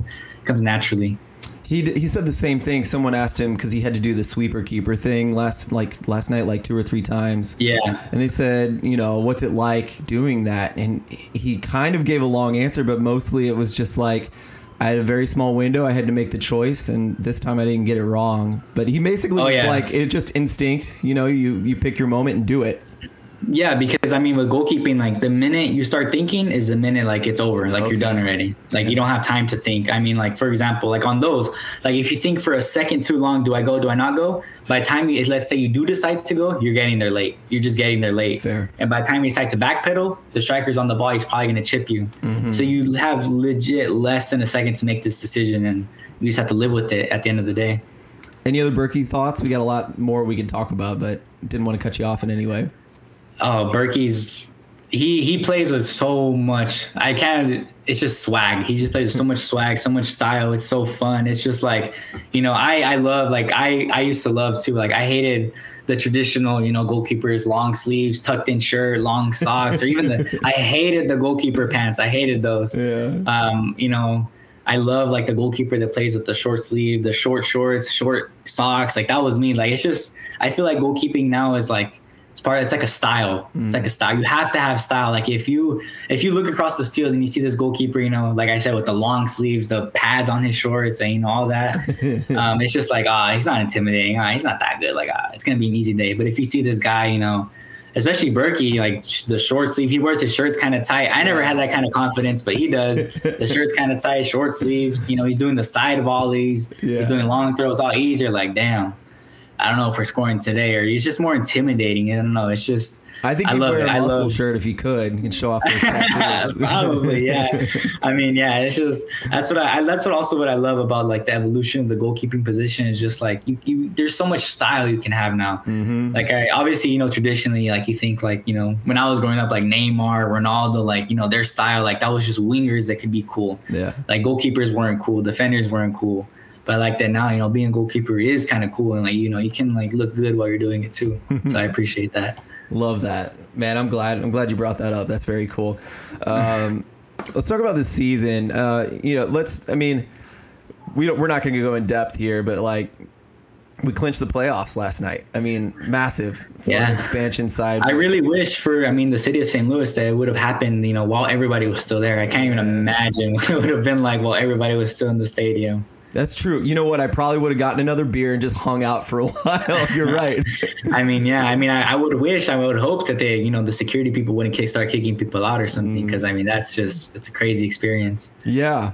Um, we have actually, yeah, I think the first time St. Louis FC clinched, that happened. Everyone just hung out on the field for like an hour or more. I don't even know how long it was. Um, so that was a very special time. So I do have something to relate to that, but you know, maybe in the future, maybe next year, and when we. I mean, the next home game is, is, uh, is sporting. Um, you're right. isn't Yeah, it? On the So, I mean, I mean, if they want to be, you know, a little petty, a little something, maybe do something to celebrate it. But you know, knowing knowing Carnell and Lutz, like I don't, they don't seem like type of people to celebrate something like that. So I agree. probably not. It would be a good, you know, a good little, good little dig at them, but they probably wouldn't. They'd be too focused on the game to do something like that. Yeah. Uh, but I mean, the game last night was a tough one. We can talk about LAFC if you want, um, but also just like the expectations of this team from the beginning. Maybe what you thought this team was going to be at the beginning versus what happened. I mean, it's just been such an unexpected year. I thought I'd give you a chance to kind of talk about any anything that struck you in those in those areas. Yeah, so obviously, you know, like I'm not gonna sit here and tell you like, oh my god, like of course I saw this coming. Of course I saw them being, you know, top of the mm-hmm. Western Conference, being successful, you know, Right. competing with the LAFC, beating all these good teams. But I just remember at the beginning just thinking like, because I was obviously new into journalism and like being around the club, and I was just like, man, you know, like I'm not a soccer expert, but like you know, it seems like they're doing it the right way. I mean, they're recruiting people for a you know for a certain play style. Like if you don't fit the play style, they're not recruiting. you. You're not joining this club. Mm. And you know, they everyone seems bought into it. You know, all these players, the coaching staff, you know, the people behind the scenes, and you know, obviously there's a huge, huge appetite for soccer in St. Louis. The fan base is crazy, and I was just like, why not? Like, you know, I don't, I don't, I remember I did see all of that stuff too. Obviously, people saying that they're going to be trash, like bottom of the Western Conference. And I remember, like the beginning, I was like, "There's no way these guys can be worse than like the Rapids or something. Like, there's no way. There's Yeah. no way. Like these guys, you know, they seem like they'll be legit." And then I think, I think it hit me that I was like, "Okay, like we're talking about like, oof, like a really, really good team." The Cincinnati game. Mhm. Obviously, it was a blowout. It was a huge thing, but that was still pretty early on in the season. And I was just like, damn, like they're pretty good. And like obviously seeing it live and stuff like that, I was just like, I don't know, like I don't know, when, especially when they're on that win streak at the beginning of the season. I, I genuinely thought I was like, I don't know when they're gonna lose. I do not know when they're gonna lose. I thought I was gonna be until the Seattle game, honestly, but you know Minnesota had to ruin it a little bit, That's true. Yeah, I which was really disappointing. That game was really frustrating. I remember, but. Same. It was more frustrating than the Seattle one, in my opinion. Um, But St. Clair, to be fair, St. Clair is also really, really good. I really like St. Clair. Well, and just the way Minnesota plays, I think they're just like the nemesis style to City. You know, anyone that played that way, City City had trouble. I would say Portland was pretty similar in that regard. Oh my God, the Portland game was also like that Yeah. was on that was 50-50. Yeah. Um, and then now, I mean, it's gonna be tough because you know now Minnesota has Reynoso back, Right. Right. and they've been on fire right now. They've been pretty good. They've been pretty good. yeah. So I remember I watched a lot of their games during Leagues Cup, and I was pretty impressed. They were really good. Yeah, I- I'm a little bit worried about this weekend. I think I, I guessed it would be 1-0 City, but you know, like I said, I, I think Minnesota's just one of those teams that's always going to do well against City in, as far as how they play versus how we play. But um, yeah, any other games stick out to you this year? I think for me, like the it was hard to to figure out when it was because I felt good about several things. I felt good about Bürki being there, and I felt good about Parker, and I, I couldn't believe, you know, when that article came out saying like City has the second or or lowest uh, salary in the in MLS. I was like, yeah, but like look how cheap these insanely good players have been. Um, Like that discount is worth, you know, it's almost like saving a goal is a goal in itself. It's Yeah. like saying that Yeah. about saving money on someone like Bürki. Like that, that price tag was stupidly ridiculous. And so I think now we're seeing that that's true. But it was like I still wouldn't let myself believe it for a long time. Was there like a moment where you started believing it? I guess it was that winning streak. For me, it was that winning streak when mm-hmm. the accident started happening every single game that City was able to capitalize on. You know. I mean, the- the moment I thought was like, oh, so like I'm not even gonna lie, like you know, like whenever I first you know started covering the team, I was like, okay, I gotta know. Obviously, I gotta know the players. And so I remember I just looked at the roster and I was just like, these are a bunch of guys like I don't even know, like I don't even know any of these guys. You know, like I like to claim that like I'm a big FIFA head. Like if you you know the iconic, you can show me any flag and I can tell you exactly what flag it is, and you know stuff like that. Um, but I was just like, man, like a lot of these guys, I have no idea who they are. But you know, as soon as we got, you know, especially during that streak, you know, guys like Hiebert, oh my god, like I think Hiebert is amazing. Like I really think he's really good. I mean, if you, he's not huge, he's not a big guy, he's not the fastest guy, but he always seems to win all of his headers. Always, he wins like almost every header. I remember me and um, uh, Jonah, Jonah from First Touch Media Okay. uh, one I forgot what game it was, but we were watching. We were just like, let's just see how many duels Hiebert's gonna win this whole game. And I don't remember what game it was. I cannot remember for the life of me. But I remember we watched the entire game, keeping track, and he did not lose a single duel. We're just like, this is insane. And I mean, yeah, it's just like like you were saying, like just these guys they can just get for cheap that just bring tremendous value. Like obviously Akil Watts is doing amazing right now, but I think you know Nerwinski was solid. He's Yeah. just solid. He's he gives you like he gives you a good seven out of ten every game, and I mean I agree. What what more can you ask for? Obviously, everybody makes mistakes occasionally, obviously, but I mean like dude, that he's been playing amazing. Bartlett, Bartlett for a point in the season there, he was starting consistently. He was doing really good too. I mean, you know, a couple people I saw were like kind of upset that he was starting and stuff, but I was like, he's solid. Like I don't really see the problem with him. He's a huge guy, which is obviously intimidating. He wins his headers. Maybe he's not like the best with his feet, but like you know, he just gets it out. He wins his duels, wins his tackles. Like, what more do you want? That's all you need from a center back. It was definitely Um, useful for City. Yeah. And it's Yeah, you know to think about guys like Indy Vassilev, Joaquini, Stroud, like these are guys that weren't being used by their teams. Oh, I all. love Stroud. I love Stroud. I always say Stroud. Stroud is a guy. Everybody needs a Stroud on their team. Yeah, I agree. It's kind of the same thing. Kind of the same thing with Hiebert. Like Stroud isn't super fast. He's not super strong. Stroud, Stroud is just a dog. That's the best I can describe him. Yeah. He's just a dog. Like he just he's so fiery. He brings so much intensity, so much energy, and he's just he's just the type of guy that you need. Honestly, like it's. Mm. I hate that he can't. Obviously, obviously he can't start. He can't play every game. But like man, when I feel like when he does, he always brings something. Agree. He always just brings something, and I think obviously the fans appreciate that a lot. It's that chaos, like the dog creating chaos. You know Yeah, what I mean, Like, yeah. it works. But he is fast. I think I saw that he's like the fastest sprint in a game, either in MLS or on the team. I don't want to exaggerate, Oh, really? but he is actually pretty damn fast inside of a game. You know, like real hmm. speed versus game speed is different. Yeah, so maybe that's. yeah. it. I mean, I think I think when I'm trying, maybe he's like, I don't know if I would say like long distance, but like in those quick little bursts, which he loves to do because he's just like I don't know. He, I can't even explain. I just really love watching him play. I like just how he just gets into everything, gets stuck in. Agree, He's always agree. arguing with the refs, arguing with players. I love it. yeah, I dude, I thought he'd be suspended like three more times, and he he, like, he cooled off a little bit on, on Yeah. the, on the crazy stuff. Um, And I mean, yeah, and then we are talking about it last night too. One last thing, like Yeah. Parker, he's just old school. Like we are talking about how, uh, like whenever he just you know shoulder bumps somebody, he just mm, like he doesn't ex- he doesn't have to extend. He just he's just like square. He's just all square, just boom, running into you. It's like you're into a brick wall or something. He runs like you know he's really like like it's like a, a like a truck or something is coming at you. yeah, So yeah, it's Parker's been really really good too. his sprints are uh, like 110 percent every time. I mean, it's Yeah. like Yeah, yeah. he, his face goes from All in. pure white to pure red. It's awesome.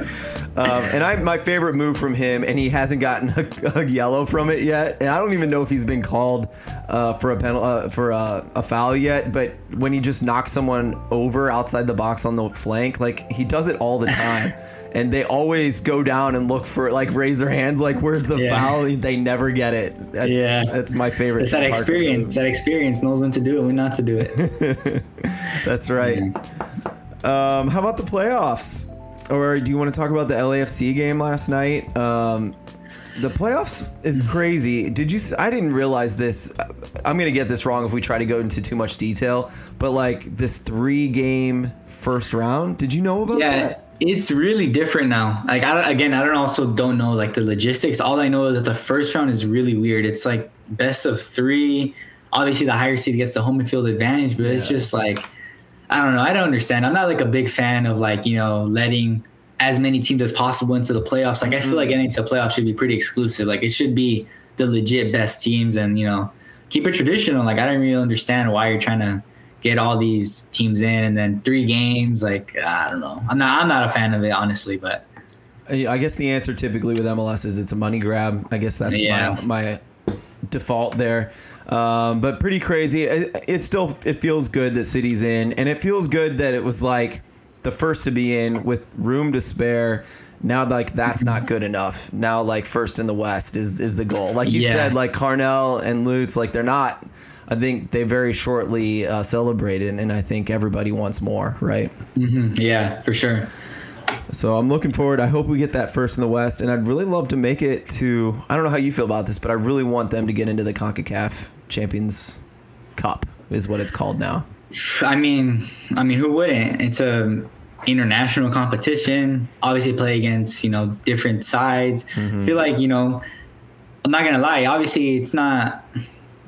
Obviously, the atmosphere and stuff at City Park is crazy, and it's like it definitely makes a huge difference. It makes a huge difference. But I mean, I feel like it'd be good too for the teams to go away to like you know, like El Salvador to Honduras to Costa Rica to Mexico and play a game down there. Like if that's a good experience for anybody. Like if you watch those games, like oh my god, they get crazy. You know the fields are not the best. The fans are wild. The facilities are you know subpar. It's definitely not hmm. MLS standards. I feel like MLS like you just get not necessarily pandered, but you know, you live pretty good. You know, you're going to nice stadiums, nice cities. The people, yeah, they're not like gonna love you, but they're not like hostile. Hmm. When you go down there, it gets like hostile. You know, it gets like they start doing fireworks outside your hotel and stuff like that. Like that's that's a good experience for any team. I feel like. I agree, and actually, that's what Carnell said about when Club America put the stink on us. I mean, it was bad. Oh, Um, but I think ML, you know, I think City was doing so well in MLS, they saw like another gear, and the way Carnell put it was like.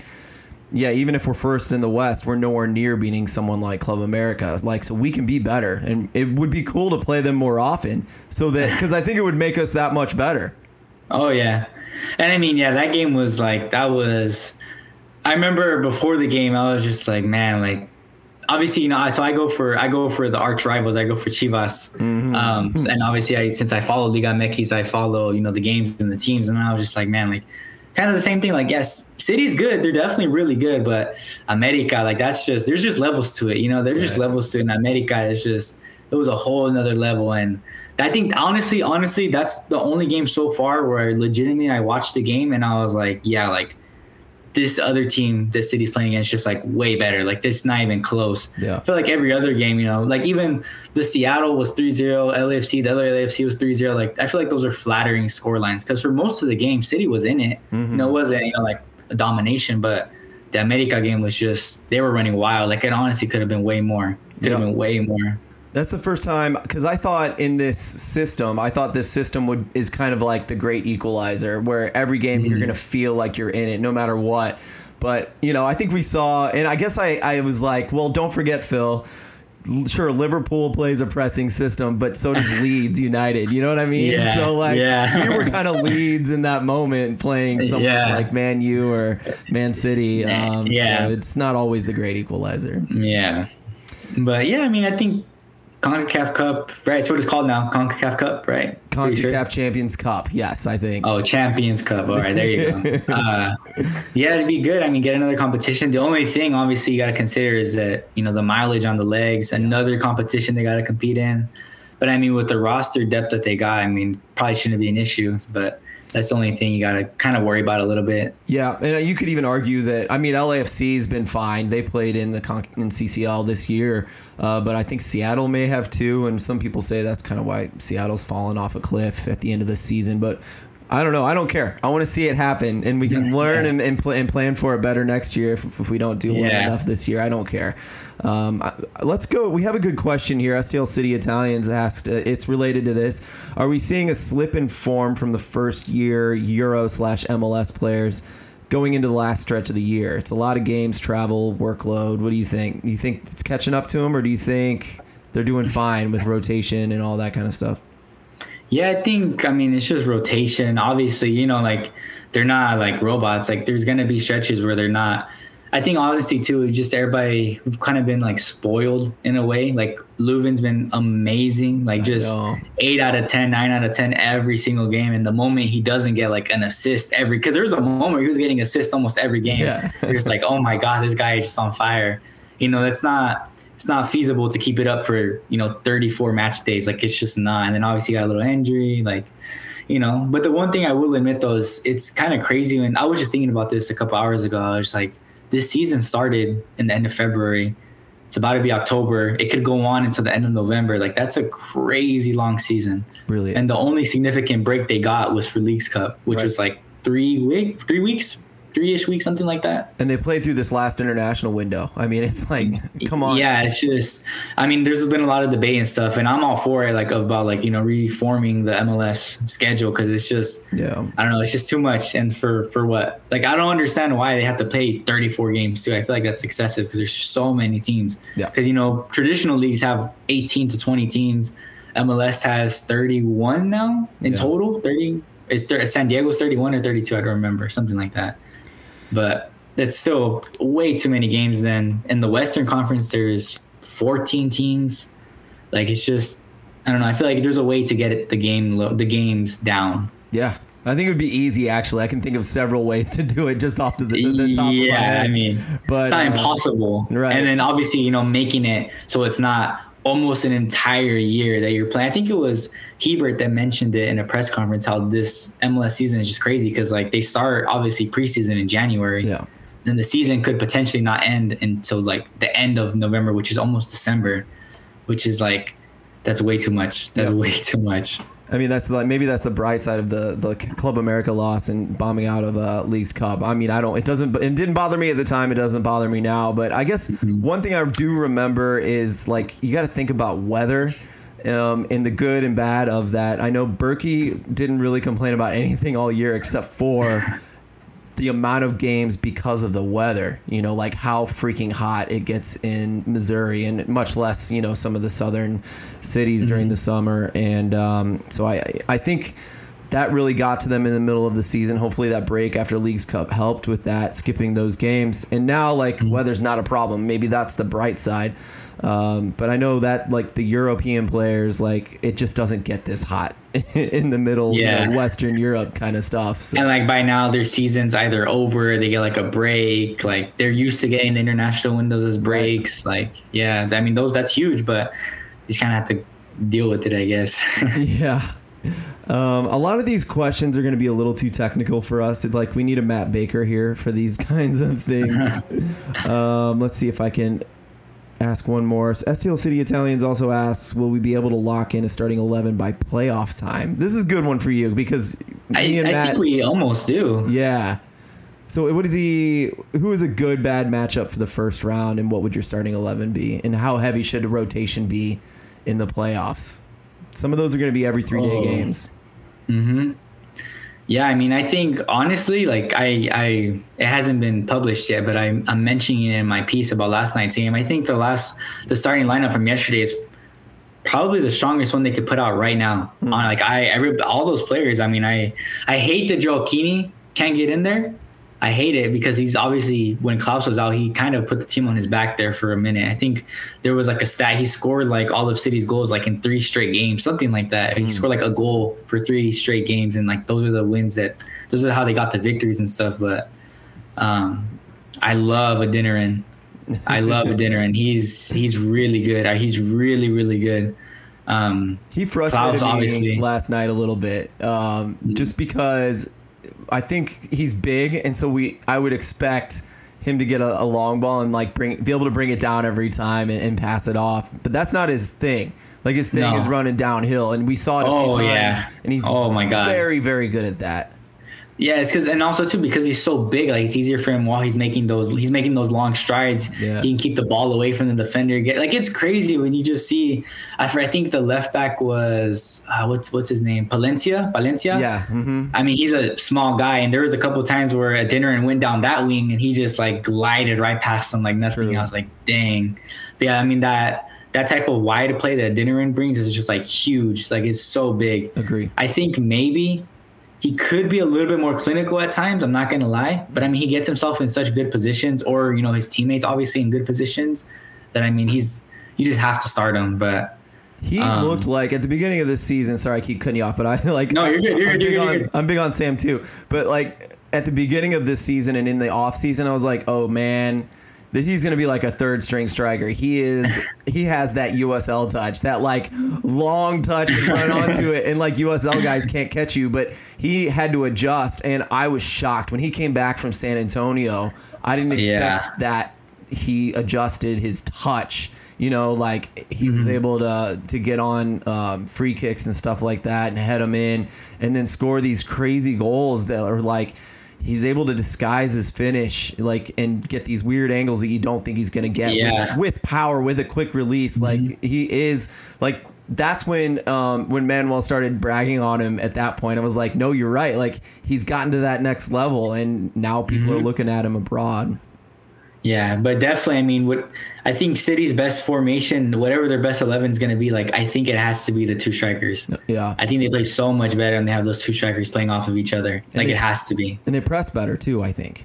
In my Yeah, opinion. definitely, definitely. And I mean, in like obviously in the transition moments, it's easier when you got two guys up there ready for it. yeah, Um, and obviously, because Gioacchini's not huge, but he's good at keeping the ball. Yeah. Adeniran and Klauss are really good at keeping the ball, backing down a center back, you know, Mhm. holding up play. Klauss is really good. He loves coming down, you know, towards the midfield to get the ball and then taking it from there, um, which obviously draws out defenders and stuff like that. Um, but yeah, I think the 11 we saw last night, I think, is pretty pretty close to the best 11 we're gonna get. What do you think? Yeah, I mean, it's like it's like a first eleven with the diamond versus the first eleven with two wingers. Like that's the only difference, right? Like, Yeah. do we want Indy in there, or do we want to add two wingers and a striker? You know, or two strikers, or like a ten. Yeah, I don't know. It doesn't matter to me because like I could take last night, or I could take um, Stroud. Um, and uh, I forgot. Oh yeah, when Az- Aziel Jackson and Stroud played together, I think the other day as a 4-4-2, flat 4-4-2. Like that was mm-hmm. pretty awesome. So you know, like I, either that, that either of those two games, somewhere between those two, is fine with me. One thing that definitely I think has made a difference, and like obviously I have, I haven't been around because I was, you know, I went back home for the summer, so I didn't really get to, you know, be around the team as much. But I don't want to slaughter his name, so you might know how to pronounce it. But the new left back, uh, Markin Markinik, is that how you say it? Markinik? We just got some inside an inside scoop that everyone's saying Marcanic, and it's I think it's Markanich. We just figured out that everyone's been getting it wrong. Yeah. Okay, well Markanich, he's really good. He's Yeah. so smooth on the ball. He's like, I, I mean, obviously, you know, left-footed players are just so much more appealing to watch. But he's like, he's tall, he's lanky, he's good on the ball. Like you saw, like there was that run in the first half. In the first half, where he flopped to try and get the peak. I don't really think he touched him. It didn't look like anybody touched him. But I mean, the dribbling was insane to get through there. I and agree. stuff like that. His offensive ability is really good, and that's made a difference because obviously Hiebert did a really good job, like amazing. For playing out of position, Yes. a right-footed left back, like that's not easy. It is not easy, and um, he tried. Obviously, he did his best, you know, trying to get forward and like help out, but he's he's just not that guy. You know, he's definitely way better on the defensive side of the ball oh yeah. but Markanich is he's so good. But I think both ways too. There was a couple times where he got beat, obviously, uh, for speed. It wasn't necessarily dribbling; it was just speed. I think the other winger on his side was Oliveira. Oliveira. Yeah. Oliveira. Oh yeah, Oliveira. That He's- dude is so him and fast. Bouanga. They're both rapid, like Yeah. just quick. Um, but I mean, that's just you know one guy faster than another. It's not oh my god, he just he can't defend one v one. It's just I mean he's just faster. What are you gonna do? Yeah. Um, but he's I think he's made a huge difference, and now especially by playoff time, he'd have a couple games with the system, be more comfortable, Mhm. hopefully get some form. Like he's gonna be. I think he's gonna. He's he makes a huge difference for this team now to have like an actual, really really good left left footed left back that can attack. Yeah. And I mean, they rotated. You know, they're careful about not sending both fullbacks up. Plus, we got Blom, and you could tell like Oli- Oliveira was like running people ragged in the first 20 minutes. And you could tell, like, I think I saw four different guys defend him on the same flank, like, you know, Yeah. probably eight to 10 different times in the first 20 minutes. And it's cool they were able to rotate and everybody contained him. I do think he is one of those, like, DeAndre Yedlin type, like, burners that can't quite finish the job, you know. So I think that was in our favor as well. But um, And also too, I mean, we can't forget like Bouanga got himself in some pretty good Dude, spots. He just yes. couldn't provide the finishing touch, but yeah, there was a couple of times where I was like, damn, like he's he's getting there. That's kind of worrying, but he didn't finish. I think if you put Klauss on LAFC in that game, it would have been like 3-0. they needed just a Klauss. Like they're missing that Well- number nine because I thought their number nine it was Gonzalez or something. I, he was a little the weak. I thought. Spaniard, yeah. he was not good at all. He, I mean, he was not that good. And then obviously, like when Vela came in, like Vela, he's just old now. He's not as good as he was before. He's a little bit lazier. Like it's just Plus, he's not. they didn't really have nine. striker play. Yeah. Yeah. they were trying to use him as a nine. He Right. tried to be like a little false nine. Yeah. It just it didn't really work. But yeah, Well, what do you think? We should wrap it up. I've, I've kind of blabbed long enough, um, and I've really enjoyed talking soccer with you. Um, it's probably uh, this may sound less like a podcast and more like two City fans just chatting, but that's that's what it is sometimes. Um, last thoughts on City, like the end throughout the rest of the season, what your experience has been with them this season, and and just covering them. Like, how's it been this year for you, and, and what do you expect the rest of it to be? yeah. So like obviously so far it's been like like crazy. There's no other way I can describe it other than just wild, crazy. I mean, obviously, I'm still when I started, I was still 18. I was a freshman. Like it was all new. Obviously there's the aspect of you know being one of very few you know journalists of color and stuff like that in environment. And then just kind of like i have like this big um i don't know who would call it maybe like a principle or value of like trying to be my authentic self. I, i'm really one thing that i really struggle with and like i try to counter a lot is like what does it mean to be professional? Like why can't i dress however i want to dress or look however i want to look or be just be me? Like where wear like I have like some really big earrings on, like wear like these huge earrings and not be professional. Like who gets to decide what is and what isn't? And so a big thing that I like to do is like, you know, try and be myself and hopefully like kind of show that, you know, people like me or from my background can also do stuff like this, like also cover soccer teams, be professional journalists, be mm. professional writers, I guess you could say. Like it's not like out of the ordinary or something. So I just hope for the rest of the season. For me personally i can keep continuing to you know do a good job represent myself and my community in a good way. And then in terms of city i think i think they can get pretty far. I mean you know knock on wood hopefully they stay healthy. Mm. and i think if they stay healthy like with the depth even though they're playing you know games every every three days or something with the depth that they have it should be fine. Because it's honestly kind of almost like a like a plug and chug system. You know, you could put somebody in to just do a role, mm. and usually nine times out of ten they're able to do that role, and that's all you need. So, I think they can get pretty far. I agree, and I think it, especially if it, if the games come in quick and hot, like I think they're one of the best teams at rotating because of the mm-hmm. because of the depth. You know, I don't even think you have to say depth as far as like quality from top to bottom. It's just like depth of the system itself. Like people just they know their the players just know yeah. their role and they do their role and that's all they need to do. Yeah. And then obviously some guys bring the little bit of extra technical ability or that little nuance that makes them probably you know the lockdown starters. Yeah. But you know anybody on that bench, even some of the guys that don't even get to make the game day roster, good enough to play. Like we didn't get to talk about, it, but Pompeu, I love Pompeu. I love Pompeu. I wish he could play so much more. Me too. But I do too. Um, maybe I, I, to be honest, I think in two years he's going to have that final product, and I think he's going to be pretty. yeah, I think he's going to be pretty yeah. awesome. Uh, but I, I yeah, love like amazing. the addition of Thor Thordarson. Like I think he's like like perfect, the perfect last little piece because he's not like a young developmental player. I forgot how I forgot mm-hmm. he was like only he's 28 or 29 or something. But like yeah. it's we just needed someone that's like the ball's gonna fall to you and we just need someone to finish and that's what he is. like he just yeah. finds himself in good spots and he, he does it and he's already gotten us a win or close to a win um, just in a few games. So I thought he was perfect.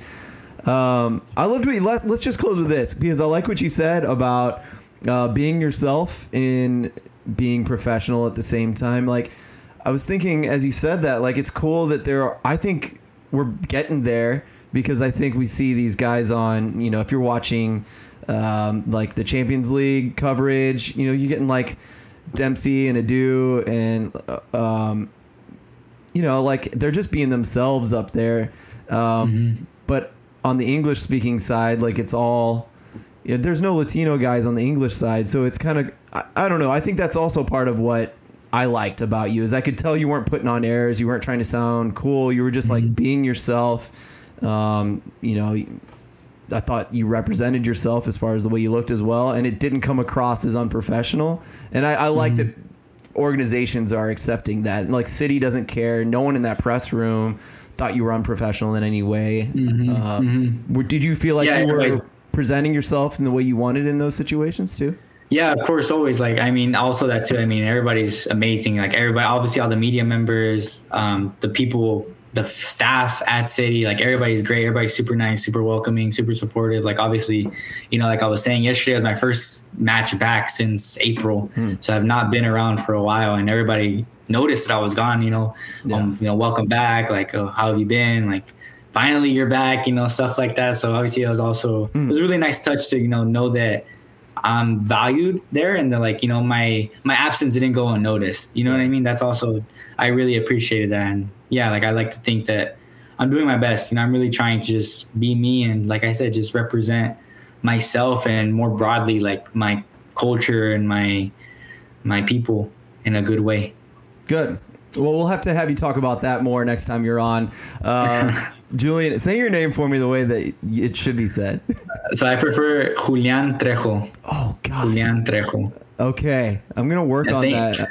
We need Santi next time. We do Santi got some- it. Yeah, uh, dude, I have never heard the J pronounced that way. Is that like a an accent thing, or is that just like every white guy just gets it wrong? is that all? Yeah, I think it's just every white guy gets it wrong. Yeah, I mean, because in Spanish the J is like who, like Yeah. like Julian. Yeah, like it's like that. It's not like J. It's different. Yeah, yeah, yeah. I have a I Yeah. have a cousin-in-law, I guess you could call him, whose name I, I just say Julian because I think he got sick of me mispronouncing Julian. Yeah, see, I get that all the time. Julian. Yeah. Or yeah, Julian is the common one, and it's just like you know, I, I just prefer. I don't mind Julian. You know, I don't mind Julian, but if I can get the Julian, I'd rather get the Julian, obviously. Okay, I'm gonna work on it for next time, and hopefully after the 10th or 11th episode you're on, I'll I'll, I'll be there. Thanks again, man, for coming on. It's been a lot of fun, and uh, we'll bring you on again soon. I hope. all right, thank you so much.